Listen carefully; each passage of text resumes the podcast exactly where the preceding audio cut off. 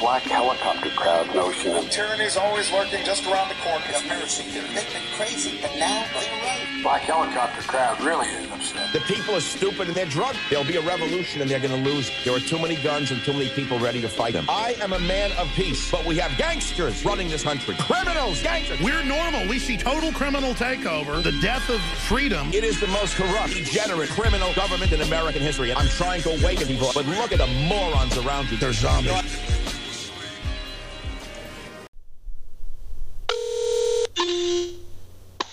Are joining the online studio. You are unmuted and can speak with the host. Hello and welcome to another episode of the podcast. I'm Raven, and today we're going to do something slightly different, and we're just going to check out three really strange coincidences in history. And it's all true and documented, and you can research it yourself. I'm putting three links to three sources in the show notes, so you can check that out. I hope you guys are all liking the show notes that I'm putting more effort into. So that way you can see what we're talking about and see if you even want to listen to the show on any particular week. And I'm trying to put in the timestamps so you can just listen to the segment that you want to listen to. But again, this is going to take some time. But I'm back into the swing of things at the podcast. And I just, you know, putting out another episode, a different type, because I just want to show you guys that I'm serious about taking this to the next level. So, without further delay, let's get into the show. Here's the first strange coincidence. When Booth saved Lincoln's life. In 1864, 21 year old Robert Lincoln, who was the oldest son of the president, Abraham Lincoln, that we all know, was traveling in between semesters for when he was studying at Harvard. The guy fell off, he fell off the train tracks at the station. But a famous actor, local actor, thespian, saved his life. Little did he know that the man that saved his life, that he was the brother of the man that would go on to take his father's life a year later. When young Lincoln stepped off the train in Jersey City, the platform was super crowded. As a nice thing to do, as having some proper subway etiquette, as he got off, he, he exited the train, took a step to the side, and stepped backwards to just give other people a chance to go. But while he was waiting for his turn to walk across the train platform, the train started to actually move because it's got to go to the next stop. Once that happened, he fell in between the space between the train and the platform, that couple inches that always gets people in New York subways. It would have been a wrap for him if a stranger didn't grab him by his by the collar of his jacket and lift him up to secure footing on the platform, thus saving his life. That stranger was Edwin Booth, the brother of John Wilkes Booth, who would later go on to killing his father, President Lincoln, one year later. The student immediately recognized Edwin Booth, who was known as one of the 19th century's greatest Shakespearean actors. However, Booth had no idea whose life he just saved. In 1865, Booth received a letter from one of his friends, Colonel Adam Bagot, who served in the Civil War along with Lincoln Jr., who just graduated, commending him for his bravery. Ulysses S. Grant, commanding general of the Union side of the war, and who would later go on to become president, also wrote him a letter commending him for his heroic actions of saving that young student, President Lincoln's son. Edwin sent back a note Booth sent back a note offering to perform for him and his family. Just a year after saving Lincoln Jr.'s life, his estranged brother would go on to shoot President Lincoln in the back of the head at Ford's Theater in Washington, D.C. Edwin, a loyal Unionist, Unionist, was devastated. During this time, the only two things that brought him peace was working on his autobiography and knowing that he saved the president's son. And even after he got out of his depression over this event, eventually, his family name, though, was tarnished, was tainted forevermore. And because of this, and because of the actions of his brother, no Booth family member was ever allowed to perform on U.S. soil again.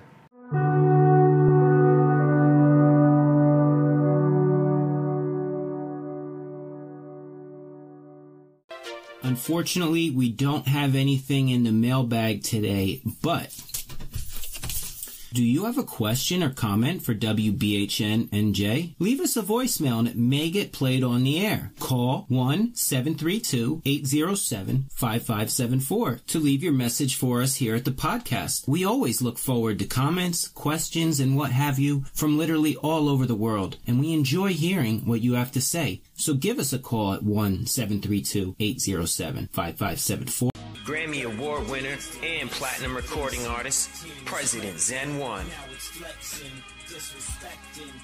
His debut studio album, Philosopher's Stone, including the smash single, New World Order. President Zen 1, Philosopher's Stone, the digital album, available on iTunes, Amazon Music, Google Play, and CDBaby.com. Get your copy today.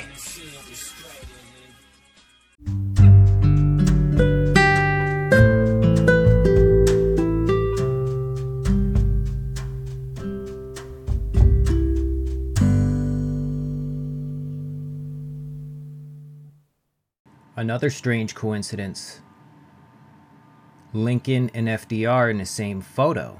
After President Lincoln's assassination on April 14, 1865, there was a three week funeral procession along the East Coast to honor his life. Almost a hundred years later, author Stefan Lorant found a photo, with the photo of that procession as it passed by Cornelius Van Schaack Roosevelt's house. And right there, looking through the window, and in that picture, right there, you can see in the window a young future president.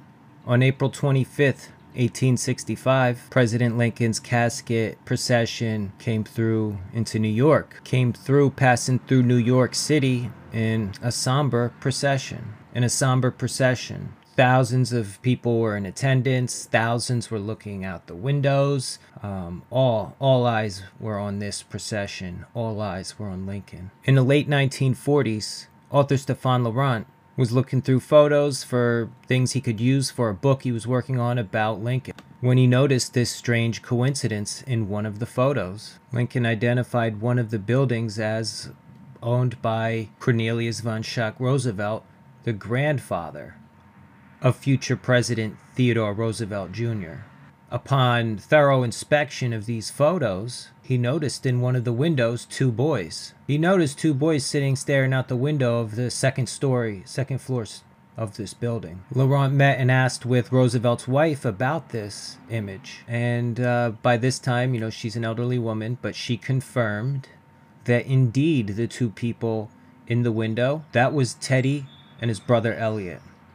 So that was a future president, future president, Teddy Roosevelt. Teddy Roosevelt Jr. And in fact, that woman, Edith, she was actually in the house at that time, that same day. At that time, she was a, a little girl, and she was right there at that window, but she got scared and well, she wasn't in the picture. She says she remembers not liking all of the black, seeing all of the black at this funeral procession, and crying.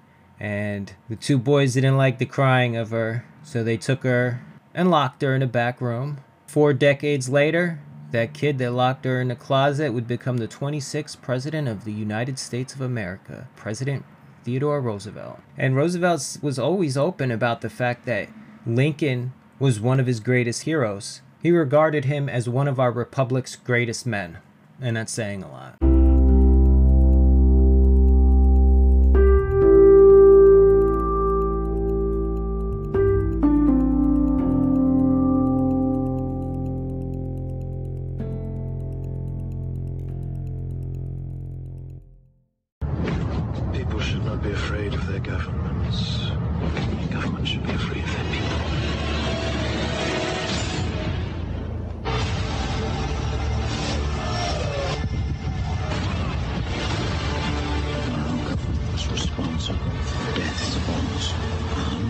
100,000 people. You really want to know?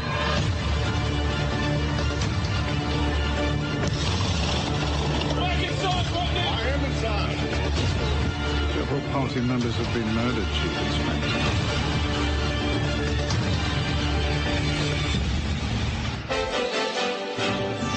Interrupting your regularly scheduled program to bring you this terrifying report. It was almost as if it were a planned implosion.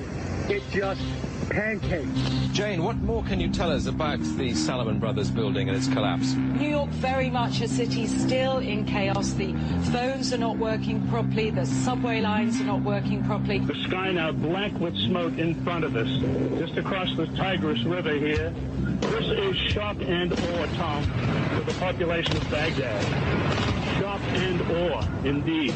The people you liberate will witness the honorable and decent spirit of the American military. Either you are with us or you are with the terrorists. Come on. It is a big idea, a new world order. I love my dad. I'd kill for him. I'd go to prison for him because I love him so much. I love Bill Clinton. What does that make Hillary Clinton to the Bush family? My sister-in-law. When you are subverting the power of government, that, that's a fundamentally dangerous thing to democracy. What do you think of Edward Snowden? I think he's a traitor. Obama is the one that kills the U.S. troops if the Russians bomb any of them. Obama is the one that put them in harm's way. Obama is the one using them as human shields. It is the most corrupt, degenerate, criminal government in American history. I'm here to warn people. You keep telling me to shut up. This isn't a game. Welcome to America, ISIS. This is what we do. Woo! We got people that have taken your asses out in this building right now. We're armed to the teeth, and we're not scared. You got that, you sons of bitches? In 2012, your agency was saying, quote, the Salafists, the Muslim Brotherhood, and Al-Qaeda in Iraq are the major forces driving the insurgents in Syria. Mm-hmm. In 2012, the US was helping coordinate arms transfers to those same groups. Why did you not stop that? Why didn't you come forward before? What were you waiting for? Well, for you, Inspector. I needed you.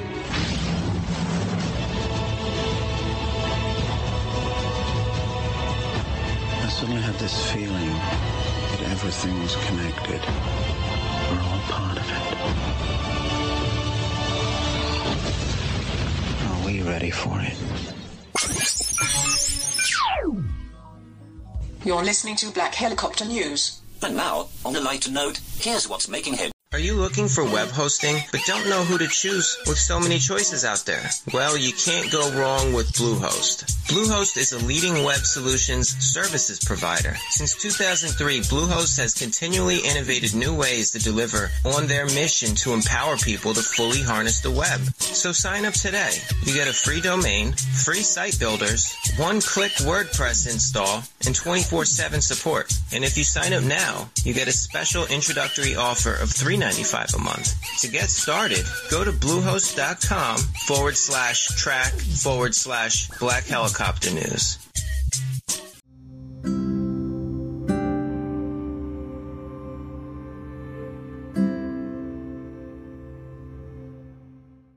And another strange coincidence the home of the Civil War. Merchant William McLean was 46 years old when the Civil War broke out in 1861 and was unfortunately too old to serve in the Confederate Army. But the conflict still found a way to follow him. The first Battle of Bull Run took place on his farm, so they had to move for their own safety. The conflict still found a way to follow him. By 1861, Wilmer McLean had been married to the wealthy widow Virginia Mason for about eight years. They lived on a small plantation in Virginia, and it was located near a small stream called Bull Run, which also just so happened to be a great strategic location, which is why Confederate General Beauregard took over that spot and made it his HQ and made it his headquarters. And the family had to move. On July 1st, 1861, Union forces came up to a spot 30 miles from DC. Union forces were reaching a point 30 miles west of Washington, D.C. Artillery fire hit his house, a cannonball went through his kitchen, and it kicked off the first battle of Bull Run, which was the first major battles of the Civil War. Wounded Confederate soldiers were taken into his barn that was turned into a makeshift hospital. They even had a POW jail. By the fall of 1863, they had moved away 120 miles. They moved to Appomattox, Virginia, and lived in a converted tavern house along the Lynchburg Stage Road. That sounds like another strategic location. I have a feeling I know it's going to come next. McLean normally traveled south for, for business for work, supplying sugar to the Confederate Army. I guess he really thought shit was sweet. Well, anyway, he wanted peace and quiet. That's why he moved so far from that. but on April 6, 1865, on that day, Confederate Confederate Confederate Colonel Marshall, Confederate Colonel Charles Marshall arrived at the courthouse. He asked the first person he saw where would be a good place for a meeting between Union and Confederate top brass. The first man he saw and asked just so happened to be William McLean. And after the colonel rejected the first house, the first location as an option for him to have the meeting at, he reluctantly offered him his house. And uh, he loved the idea, he loved the place. And later that day, Confederate General Robert E. Lee surrendered to Union General Ulysses S. Grant which marked the end of the Civil War, which we remember started, which started at his farm at Bull Run and ended at his house in Appomattox, Virginia, in a converted tavern house. So basically his living room. Civil War started and ended in this man's living room, and what are the odds of that? That is one of the strangest coincidences. All right, folks, that's going to wrap things up for this edition of the podcast. I do thank you for taking time out of your day to listen to this, and I really appreciate that. So, for the WBHN network, I'm Raven, signing off. Have a great week.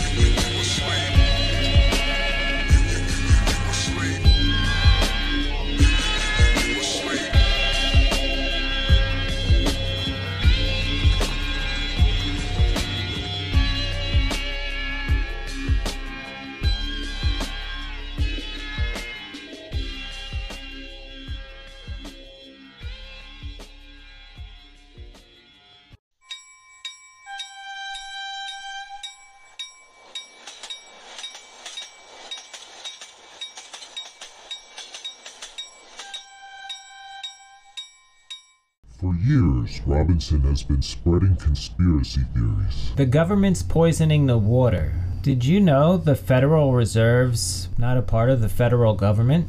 The government's hiding UFOs. Gun registration leads to gun confiscation. We all know the CIA's shipping in the drugs. The leftists are the true usurpers of the Constitution. The government can read your mind through algorithms. He's getting too big. We must stop him. We must silence him. He's telling the truth. Too much of it. Muted.